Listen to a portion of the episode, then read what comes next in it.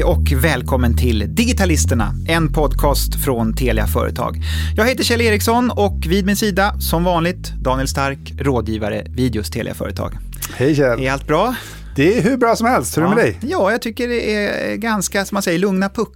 Alltså jag Lugna har ganska puckar. bra Det är inte balans. likt Nej, jag brukar ju Du ibland brukar vara ha lite hjärtflimmer och lite sånt där. Stress. överstressad, här, typiska företagaren, lite så här småstressad jämt. Och är inte alltid lätt att vara alltid på väg någonstans. Och så här. Du, att, att, om, man, om man tar då det här avsnittet som ju ska handla då, som har fått titeln här, om det här med det globala enmansföretaget. Mm. För mig så är ju ordet företag, alltså det, det är ju som man nästan använder som en sån här eh, eh, ja, som ett litet sånt där slit och slängord, att man säger, åh herregud, det är som ett helt företag, säger man ju. Som, Mm. en, eh, ja, som en liknelse till att Mm. någonting är stort och jobbigt och, och, och väldigt komplext.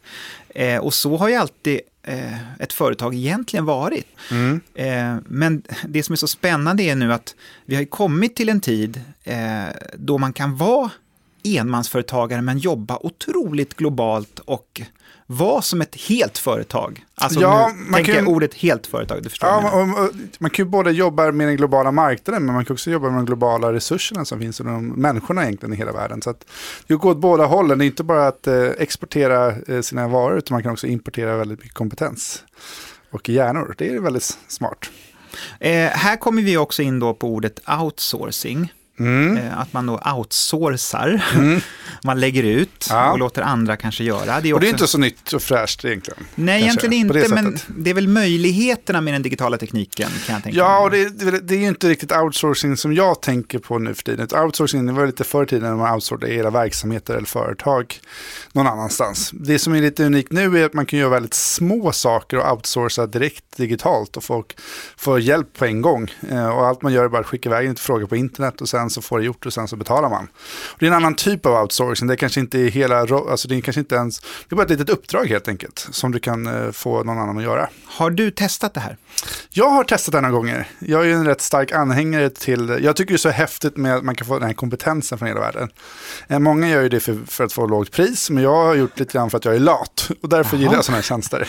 Nej men berätta, det, vad, vad har du lagt ut då för någonting? Alltså ditt egna allt jobb? eller? möjligt. Nej, alltså jag ska faktiskt säga att jag inte för Telias räkning har jag inte använt det. Däremot så har jag privat, har jag, eh, någon gång har jag lagt upp ett researchuppdrag för att kolla på bostadsmarknaden i olika delar av världen. Jaha. Eh, Det är en sak. Den annan är att jag har fått eh, hjälp av en headhunter i New York att fixa till mitt CV och LinkedIn-profil en gång i tiden.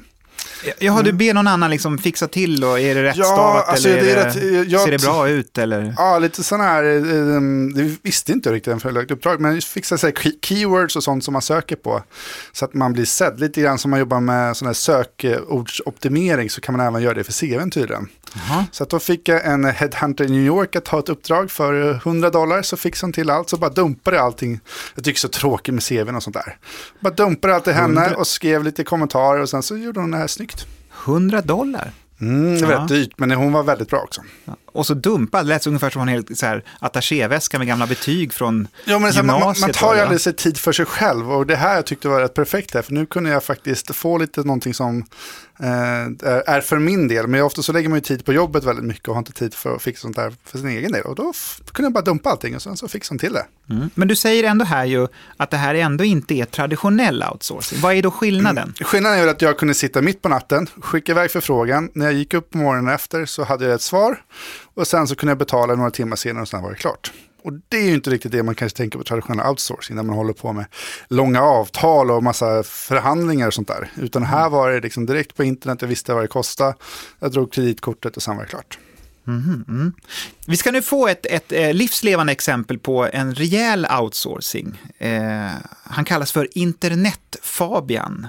Eh, är från Sverige då, från början. Eh, med sitt företag så börjar han då eh, allt oftare och allt mer använda sig av tjänster i Indien. Alltså programmeringstjänster och så i Indien. Och till slut gick det så långt så att hela Fabian flyttade till Indien och ja, han drog väl med sig både flickvän och familj och, och hundar och katter och gud vet vad och bokhyllor och allting. Och han finns med nu på en länk eh, direkt från Indien. Eh, hallå internet Fabian! Hejsan hejsan Kjell. Hej, du måste Hej, berätta, vad, vad heter företaget? Eh, next big thing. Eh, och har ni några anställda nu, alltså eh, eh, i Men vad Sverige? gör ni kan vi börja med kanske? Ja, det kan vi göra. Eh, Vi bygger hemsidor och appar, eh, allting digitalt egentligen. Design och eh, utveckling. Eh, det började med att jag anlitade indiska utvecklare från Sverige och jag kommer inte ihåg hur jag hittade dem de första gången. Detta var väldigt många år sedan. Eh, och jag, då var det så att man skickade en eh, spesar och fick saker gjort och sen visade det sig att kommunikationen blir lite svår att, få till och sakerna blir kanske inte riktigt som man har tänkt sig. Vi hade ju liksom inga jätteprojekt där vi, där vi gjorde saker för miljoner utan det är ganska små projekt. Eh, och då, ja, har man inte en megabudget så kan det vara svårt att få till outsourcingen ordentligt. Eh, Så det är därför jag kände att jag kanske borde vara på plats och styra upp det lite mer eh, egentligen. Och nu är jag här med, med ett kontor med tio anställda och har lämnat Sverige. Så att man kan ju säga att du, du liksom, outsourcingen gick så långt så att du outsourcade dig själv. ja, det skulle man kunna säga. ja, det kan man ju säga. Vad, vad är då fördelarna med att, att eh, vara där men ändå jobba eh, åt Sverige och Skandinavien, mestadels alltså? Alltså, eh, alltså eh, webbdesigner.se som, som är vårt ansikte utåt i Sverige är, det startade jag i Stockholm. Eh, då var aldrig planen att, eh, att outsourca och, och eh, hamna i Indien själv utan eh, vi, vi startade i Stockholm. Eh, jag har varit på väg till Indien i många år och tycker Indien är helt fantastiskt. Så att jag hade hela tiden den här idén om att eh, lämna bolaget i, i Sverige och, och flytta mig själv till Indien. Så jag gjorde det eh, och eh, insåg att, att här kan vi faktiskt eh, bygga på fler tjänster och, och sälja till Sverige. Så att det, det, har blivit näst, det har blivit två företag. Eh, Webdesigner.se som, som eh, Max driver i Stockholm och Next Big Thing som jag driver i Indien. Eh, och jag, jag är ju här för att vi, vi behöver en svensk på plats som, som vet hur svenska tänker, hur svenska hemsidor funkar. Hur, eh, ja, eftersom vi har kunderna i Sverige så behöver vi veta, eh, vi behöver ha kompetensen hur de svenska kunderna fungerar och eh, är på webben. Eh, så därför är jag här. Vilka råd skulle du vilja ge till andra företagare som, som kanske har, ja, de kanske inte gjort hela den här resan än? Eh, är rådet att man ska sikta och hamna där? Eh, jag får ju någon bild av att du sitter i en solstol under en palm, jag vet inte varför, men... Eh, ja, alltså, eh, det, det, det var en artikel om, om mig i Metro för några år sedan. Eh, jag vet, hette jag väl inte då, men eh, där tog vi en bild och då ville ju fotografen gärna att jag, att jag satt på en stol med laptopen eh, på sandstranden och, och gav liksom den här eh, internetnomad-bilden. Eh, vilket jag i och för sig kanske nästan gjorde för några år sedan, men eh, nu är det inte riktigt så. Jag sitter i ett eh, stort kontor inne i Panjim som är huvudstaden i Goa. Goa är inte en strand med massa fester utan det är en stat i Indien. Eh, och vi sitter här, eh, tio personer, och eh, jobbar. Eh, det är vanliga kontorstider. Eh, vi ligger fyra och en halv timme eh, före er, så, så eh, vi, vi sätter igång långt innan svenskarna vaknar och, och när vi går på lunch så, så bör, börjar svenskarna ge oss feedback på det som är gjort. Hmm, en fördel kan det vara. Ja, smart. Då. Ja. Stort tack då, Internet-Fabian, eller Fabian Mossberg som Ja. är ju ditt korrekta namn där. Ja. Eh, kör hårt i webbdesignen där eh, bland palmer, solstolar och chicken tikka sisslar. Det ska jag göra. Ja, hej med dig. Ha det fint. Tack så mycket. Tack. Vi har fått in en fråga. Det går ju bra att eh, skicka ett mejl och då gör man det direkt till dig, Daniel. Yes. Adressen är? Ja, Daniel.stark.telasonera.com. Så avancerat är det. Mm, lyssna då på det här. Hej digitalisterna! Jag har hört om en man som outsourcade alla sina egna arbetsuppgifter på jobbet. Tydligen helt i smyg. Han tjänade väl en runt 40 men köpte då upp alla sina arbetsuppgifter för 20 och lät andra jobba medan han själv eh, latade sig. Är detta möjligt? Undrar just signaturen lat kontorsråtta. Att man alltså outsourcar sig själv i någon slags smyg. Jag ser framför mig att man kanske jobbar i något statligt verk och sen så, eh, så tror alla att man sitter och jobbar men i själva verket så eh, lägger man ut alla sina arbetsuppgifter på någon annan. Alltså det är väl möjligt, men kanske inte rekommenderat, skulle jag vilja säga. För att... eh, Det, för det första, vad gör du på dagarna när den här andra personen jobbar åt dig? Det måste vara jättetråkigt att bara sitta där och inte göra någonting. Det är väl nummer ett, rent personligt sådär. Men nummer två är att säkerheten blir rätt viktigt här. Att, eh, vad är det för uppgifter som den här personen gör? Det känns ju både som ett säkerhetsperspektiv och tar man hand om uppgifterna på ett rätt sätt. Och sen också att eh, den här personen kanske bara helt plötsligt slutar och vet massa saker. Och hur gör man då? Alltså, det är, man, jag, jag är alltid för det här, men man kanske inte ska dölja det, utan då får man köra med öppna kort. Det, men det är en intressant fråga. Om jag nu ändå, om någon upplever att jag får jobbet gjort, men det är någon annan som gör det. Ska de vara besvikna då eller inte? Så utifrån det perspektivet är det väldigt intressant. Men jag tycker att den här säkerhetsgrejen gör att man får vara lite aktsam faktiskt. Man, eh, det är inte bara hantera affärshemligheter utan det kan vara personlig information också om kunder och sådär. Men det här med säkerheten, eh, är det också ett råd du kan eh, ge till de som faktiskt jobbar med outsourcing utan att de gör det i smyg menar jag? Att man ska tänka på det där? Ja, man ska tänka ut. att man har, att det är som med alla saker när man ber någon annan göra någonting. Kan man lita på den här personen att de hanterar på ett rätt sätt? Det är egentligen inte om man gör det via någon annat land eller inte, det är kanske lättare med just juridiken då, men annars så är det ju alltid något som man måste tänka på om man inte träffar personen så kanske det är lite svårare att göra den bedömningen. Men sen så finns det ju rätt mycket sådana här tjänster som hjälper en att sålla ut de dåliga äggen. Så att eh, egentligen så är inte det här så stort problem, men, men man måste bara tänka lite grann på det. Mm. Du, vi har en gäst här i, i Digitalisterna. Eh, ja! Visst. Eh, välkommen hit, Virpal Singh. Hej! Hej! eh, du är entreprenör, eh, men jag vet också att, och nu var inte rädd för att skryta här nu, men du har blivit kallad för innovationsexpert. Ja, det stämmer. Eh, berätta, vad gör du för någonting?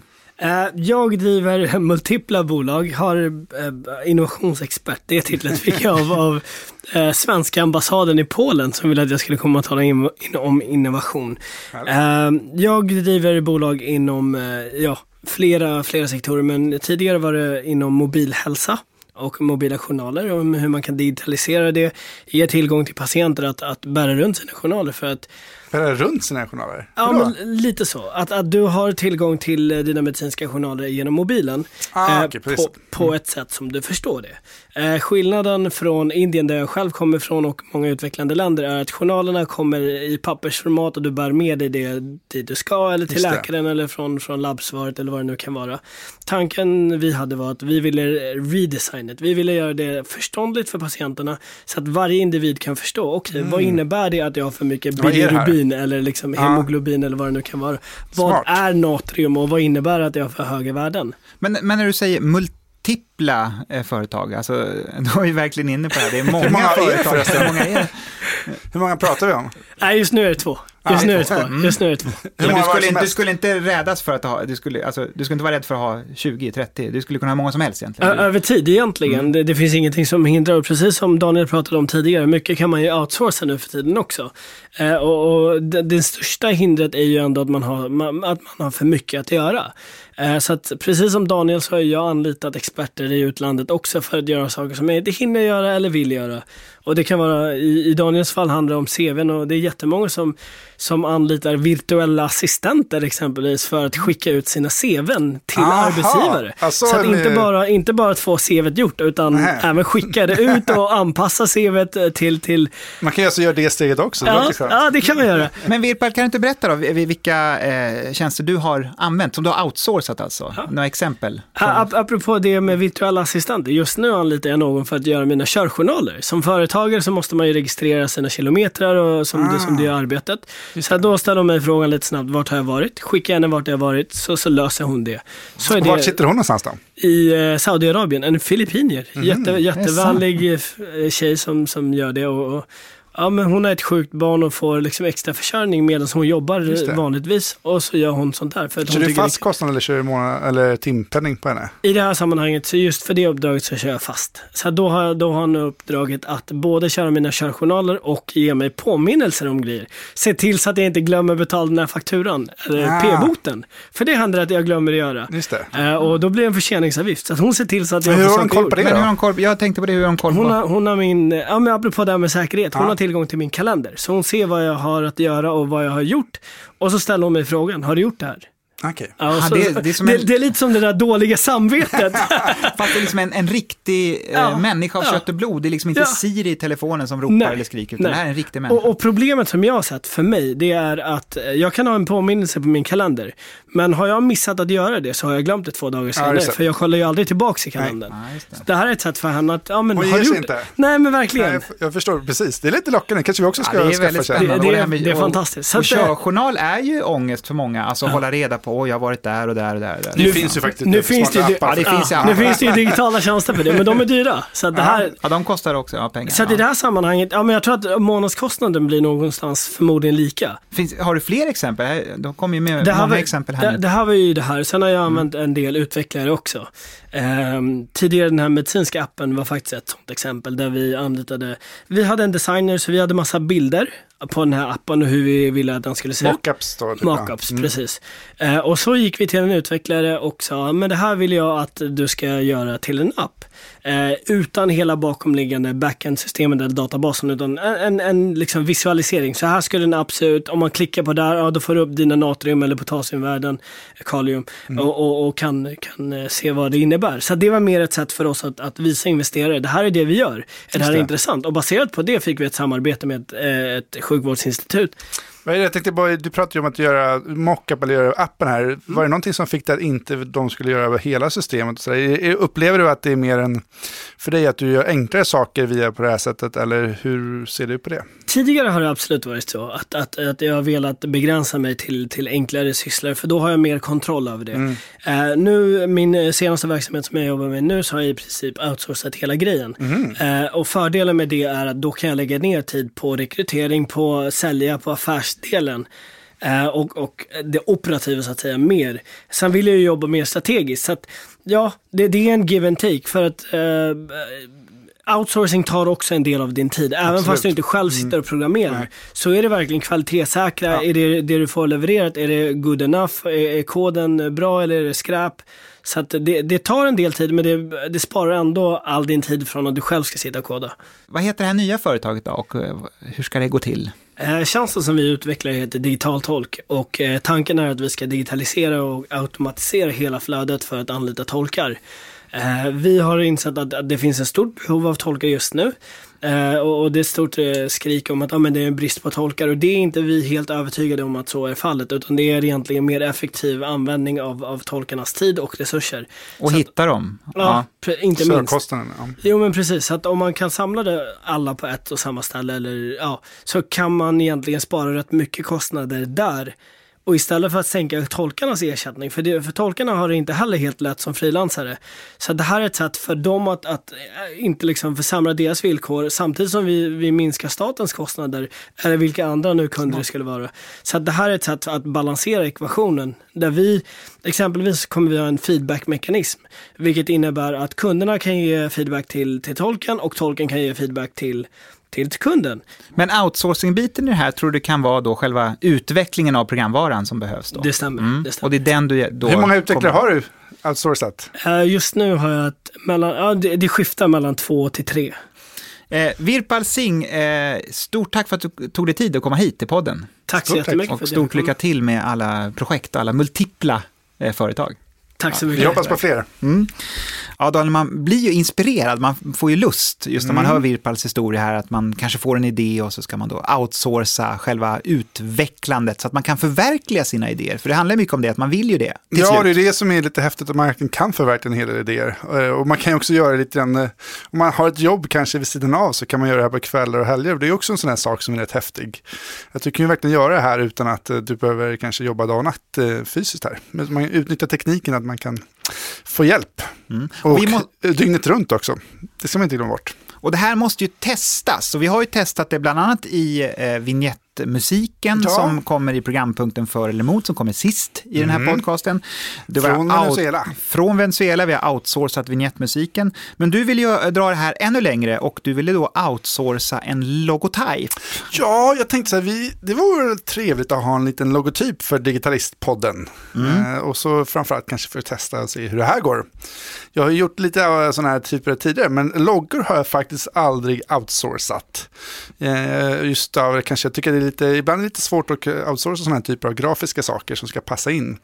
Men eh, jag tänkte vi har gjort ett försök och Ja. eh, vill man se den här loggan och kommentera så gå gärna in på vår eh, hemsida eh, tera.se slash digitalisterna eller gå in på vår Facebook-sida på Telia Företag så kan ni ju faktiskt se hur vad ni tycker om loggan och eh, om den får tummen upp eller tummen ner. Lite kort, hur gick du tillväga då när du outsourcade då den här loggan? Ja, i det här fallet så använder jag en tjänst som heter Freelancer. Jag, det finns lite olika tjänster som jag använder. Jag använder rätt mycket Upwork också, som är också sån här stor amerikansk sajt. Eh, men nu körde vi Freelancer och eh, jag gjorde helt enkelt att jag registrerade ett konto på 20 sekunder. och sen så skrev jag lite grann en rubrik för vad jag vill ha hjälp med. Och kategoriserade in också lite grann att jag vill faktiskt ha en logga, för de har lite olika kategorier där. Och där vem som helst kan gå in här på Freelancer då och registrera Absolut. sig, beställa Direkt. saker helt enkelt, kan man Absolut. säga, eller man, eh, var- man efterlyser. Då. Ja, det är lite grann Mm. som att skicka ut sig. Nu behöver vi jag en logotyp till digitalisten som ska stå så här.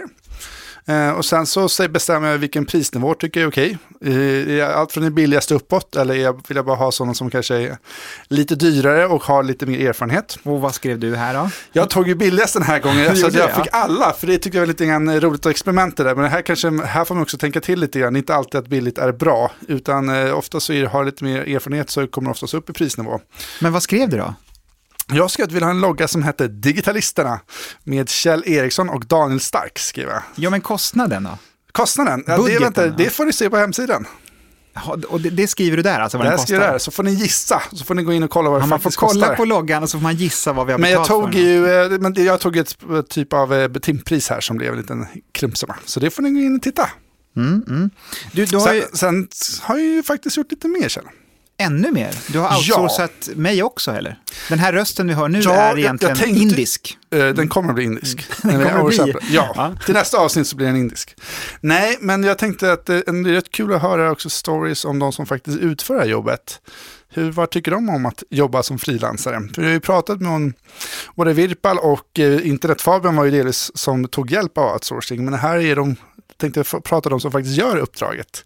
Så vi, på hemsidan kan ni också läsa tre olika stories om eh, hur det är att vara en frilansare, lite fördel och nackdelar och vad man ska tänka på sådär. Och det här är då frilansare ute i den Ja, stora det här, världen? Som yes, och nu har jag använt eh, en, eh, en person för varje tjänst där. På både Fiverr och Freelancer och eh, Upwork. Så ska ni få deras stories om hur de upplever det. Aha, vad intressant. Mm. Nej, men det, det är Jag har verkligen utnyttjat det max Ja, men det... det, är bara du och jag kvar här, snart ry- ryker vi också. Så att då... ja, det gör vi ja. eh, om du ska ge mig lite konkreta råd då? Ja, eh, min upplevelse är att eh, när man använder den här typen av tjänster ska man vara vara beredd på att det kan gå väldigt snabbt att få hjälp och det är en fördel. Du kan ju verkligen sitta på kvällen och lägga uppdraget, få några förslag två timmar senare och sen acceptera och sen få det gjort tills dagen efter. Men man ska komma ihåg att det är inte alltid det kanske kvaliteten blir så som man tänkt sig. Det är dels personen kanske och hur bra den är på riktigt. Men också hur den här kommunikationsdelen eh, som, in- som eh, Fabian pratade om. Det kan lätt bli misstag, så man kanske har lite utrymme för att faktiskt korrigera saker, att det blir några korrundor sådär beroende på vad man gör. Eh, det är ett råd. Det andra rådet är också att, att ha lite ett större projekt, så se till att få delleveranser hela tiden. Så du ser, är man på rätt spår? För det värsta som finns är att man lägger ett uppdrag och så är det någon som jobbar jättehårt med det, men som kanske har missuppfattat det. Och sen när är leveransen där så står det där. Hmm. Ett annat är också så här, använd, de här tjänsterna som finns, använd deras tjänst. Du kan ju gå direkt till en person kan man ju tycka. Men de här tjänsterna har lite grann av standardavtal och sånt och se till med betalningen så att du betalar oftast bara när du är klart och du har godkänt att jag är nöjd med jobbet. Och det är också så här, det här blir en väldigt viktig säkerhet för dig tycker jag. Så se till att använda de här tjänsterna, även fast du kommer överens med någon så är det kanske inte så dumt att ta det vid sidan av, utan ta det via de här tjänsterna där du har kreditkort som hanterar det på ett bra sätt och sådär. Eh, så, att, så att det är också så här bra tips tycker jag för att känna sig trygg i det.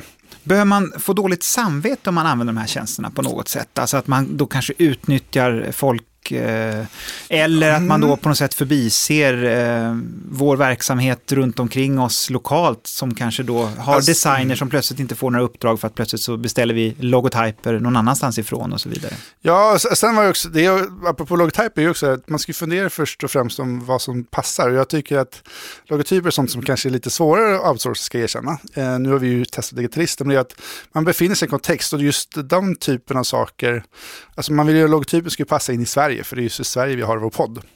Så det gäller att man har den anpassningen. Så det är inte alltså att alla jobben hotas, om man säger så. Det finns ju olika värden man, man tar med sig. Ehm, jag tycker att det, det finns en sån aspekt på det. Men det jag tycker är häftigt är hur man värdesätter ut hur bra man gör ett jobb. För det är också en sån här som jag, när jag började med det här och jag tycker, när jag var mest nyfiken på det, så trodde jag att det skulle vara så billigt. Och det kan bli fruktansvärt billigt. Det kan verkligen bli jättebilligt. Eh, men sen när man börjar se på sina egna krav så ställer man lite mer krav. Man vill ha lite mer referenser och sådär. Och så tänker man så här, okej, okay, allt billigt är i Indien och sen så är det ju dyrt överallt. Alltså, men man ser verkligen hur prisnivåerna i de här länderna som man typ typiska lågkostnadsländer inte ligger så lågt alla gånger om du har gjort ett väldigt bra jobb. Så har du liksom en väldigt hög rating ut många uppdrag. Då får du väldigt bra betalt även fast du är ett lågkostnadsland. Så det blir en form av demokratisering globalt för, för att gör man ett bra jobb så kan man tjäna bra med pengar. Så det tycker jag, jag, jag gillar den delen. Sen finns det, ja. Mm. Men eh, jag är en stark anhängare av globaliseringen så att då, för mig så blir det lite så är det rätt positivt till även fast man ska hålla koll på saker. Mm. Och vi ska bege oss nu eh, ut i världen en gång till. Ja. Eh, vi ska bege oss till Silicon Valley. Och andra sidan jorden. Ja, det är det. Västerut istället. Eh, där finns Aftonbladets digitala livet-reporter Katarina Andersson. Hon är med här på länk direkt. Hallå Katarina! Hallå Kjell och hallå Daniel! Hej Katarina! Katarina, vi pratar ju globala enmansföretag och outsourcing här idag. Eh, och vi är så nyfikna. Eh, vilka exempel du har stött på där i Silicon Valley? Alltså, jag tycker att det är lite spännande att gå in på ett café, ett jobbcafé i, här i San Francisco och har ett runt hörnet här precis bara. Och så sitter det massa folk med sina laptops och lurar och sitter och jobbar. Och så när jag sitter där och eh, people eh, watchar eller eh, spanar på folk så kan jag alltid tänka så här. Undrar om den där människan kanske har ett så här företag som omsätter miljoner dollar liksom och sitter här på kaféet med sin laptop. För så kan det ju verkligen vara idag. Ehm, eh, och, och det där tycker jag, det där tycker jag är så spännande att, att arbetsplatsen idag eh, behöver ju inte vara ett kontor eller någonting. Man kan ju sitta var som helst och jobba mot sina mål och sådär. Jag träffade ett annat gäng här i, i San Francisco. The Grid heter företaget. Och de håller på att bygga en app. Eh, och den är ganska launchklar nu. Den ska göra det lekande lätt att bygga hemsidor. För det vet ju alla som har försökt bygga sin egen hemsida till sin business. Att man behöver en hemsida, det gör man ju. Men det är otroligt mäckigt att bygga den. Det finns sådana här verktyg som Wordpress och Squarespace och så med drag and drop-funktioner. Det ska vara så himla enkelt. Men problemet är ju bara att det faktiskt inte är enkelt. Och det är jättejobbigt att hålla på och uppdatera sin hemsida och så ofta slutar det med att man bara anställer någon dyr designer som gör allt det där, eller hur? Ja, jag känner igen det där. Men. Men de här snubbarna, de, de har alltså tagit fram en, ett så lätt verktyg, den här appen, så att du kan liksom bygga en hemsida och sen uppdatera den på ett otroligt roligt sätt i din telefon. Så att det känns som en lek mer. Ni vet så här, när man går in på sin Facebook så tänker man inte så här Ah, oh, gud vad jobbigt, nu ska jag uppdatera min Facebook-sida liksom. Utan man har ganska roligt med det. Det är mer som en lek. Och plötsligt så blir så här, det här jobbiga, svettiga, urkiga webbsidebygget känns mer som, som att uppdatera sin Facebook-sajt. Förstår ni vad jag menar? Mm. Liksom? Att det är roligt så. Och det, jag tycker att de har ett jättespännande koncept där. Men eh, det var inte deras produkt jag skulle snacka om egentligen, utan det är deras sätt att jobba. Och det här tror jag det här tycker jag är jättespännande, för när de då var tre killar som skulle dra igång det här, så tittade de på lokaler i San Francisco, var ska vi sitta och sådär. Så såg de det, det var ju svindyrt, eh, för det är ju lokaler. Och då bestämde de sig istället för att, ah, vi flyttar ihop, vi hyr ett hus. Så de hittade ett, ett fint, jättefint hus med en liten pool på baksidan, en fontän och eh, en staty och sådär. Det är jättegulligt där verkligen. Eh, som faktiskt inte kostade mer än en lokal. Då tänkte de, då kan vi bo här och så kan vi jobba här. Och sen knöt de då till sig ett team som jobbar över hela världen. Eh, med ingenjörer och så som bygger. Mm. Vad var det för typ av, eh, var de, hur, alltså de outsourcade då utvecklingen eller? Ja, precis. Mm. Eh, så, att, så att då satt vi kodare på andra, andra håll i världen. Och så sitter man eh, och, och de är några stycken som bor och jobbar i ett hus. Sen kan de i teamet som har lust att faktiskt träffas rent fysiskt flyga över till San Francisco, kanske stanna där i två veckor, lite som en semisemester eller så. Sen flyger man hem där man bor liksom och så fortsätter man jobba eh, med, med teamet där. Och, och det tycker jag, det låter som en väldigt bra mellanväg. Liksom. Att man inte bara sitter och jobbar med ansiktslösa människor långt borta någonstans och så. Utan jag tror att vi behöver varandra också. Liksom. Men tror du Katarina att, att det här outsourcing och du också Daniel, då, eh, de här med outsourcing och så, att det nästan, de här idéerna föds lite grann för att man det finns någon slags bekvämlighet om man drömmer om att lite, ja, man, man ska jobba lite enklare, alltså man ska uppdatera hemsidan lite mer på ett lekfullt sätt, nästan som ett spel kanske. Och man, man hyr ett hus och det, man, man, bor där också. Och, och, och, så har man kontakt med hela världen för att det är kul att ha kontakt med hela världen och så föds företagsidéer. Att det blir som ett helt det blir nästan en, ett helt nytt sätt att jobba plötsligt. Ja, men jag, jag, vet inte vad du säger Katrin, men jag, jag, tycker att det här beror ju mycket på att man hittar den här kompetensen. Man vill ha den väldigt snabbt tillgänglig och det är inte... Så man märker ju att världen blir mer komplex. Vi hör i USA där de har rätt hög arbetslöshet fast det största problemet för företagen är att hitta rätt kompetenser. Så att det man märker att det börjar finnas ett glapp mellan ska jag säga, kompetenser och tillgänglighet. Och jag tycker de här typerna av tjänster som man kan outsourca gör att du kan helt plötsligt få den här kompetensen kring det här programmeringsspråket eller vad det nu är, som kan jobba för dig, fast du inte har det i närhet. Så jag tror faktiskt att det har rätt mycket att göra med den här komplexiteten att hitta liksom, rätt personer och rätt kompetenser. Det är där själva drivkraften ligger egentligen då? Ja, jag tror det. Jag vet inte vad du säger Katarina? Ja, men här är ju det den eviga frågan för företagen. The talent hunt, alltså man letar efter talanger. Ja, det är verkligen värst. Ja. Och då, och då om det är så att den här, de här talangerna som man gärna vill ha hos sig inte behöver sitta i, i San Francisco, för de kanske inte alls vill flytta till San Francisco. De kanske har eh, en man och sju barn i Australien. Det blir jobbigt att flytta och då eh, är ju det här ett jättebra sätt att ändå kunna knyta till sig talanger.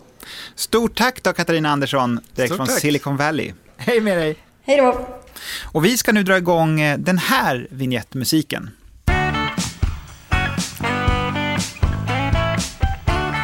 Och den kommer faktiskt från Andros Gitarr som användaren heter på fiverr.com, en sån här outsourcing-sida. Och vi har köpt den här musiken för 5 dollar.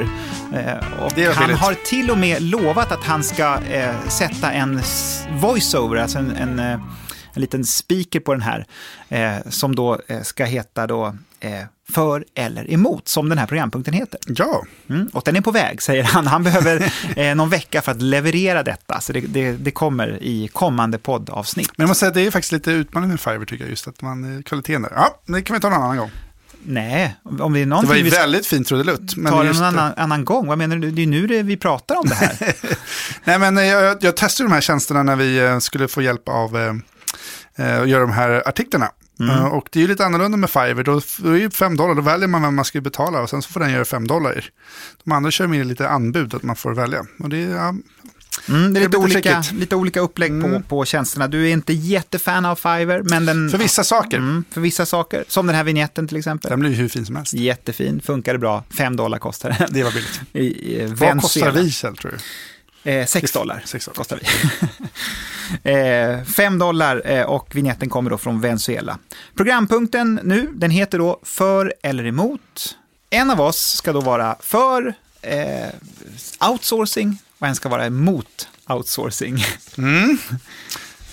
För det är ju det som är själva ämnet i den Är här det, är man, tycker man är bra eller dåligt? bra eller dåligt med outsourcing och vi ska argumentera eh, mot varandra och vi vet inte riktigt eh, vad vi får. Och jag fick då jag fick för på min lapp och du fick då emot. Jag får emot väldigt ofta. Jag tror att du fipplar Mm, ja, men nu ska jag vara för. Nu ska jag verkligen nu ska jag gå in i någon slags positiv känsla här för outsourcing. Det kan inte vara så svårt. Gud vad härligt. Ja, Ja. det ska bli jätte... Jag är så laddad nu. Nu kör vi igång tycker jag. Vem börjar? Eh, Jag börjar såklart. Ah, Nej, det, jag, bara, jag bara kände för att jag ville börja för att jag, för, för outsourcing är mycket positiv kraft. Man eh, visar då på sin kraft att eh, åstadkomma saker. Men det är inte du som åstadkommer, du ber ju bara någon annan göra det för en låg lön någon annanstans som inte du känner. Det är väl inte så mycket som du åstadkommer, du bara outsourcar allting till någon annan.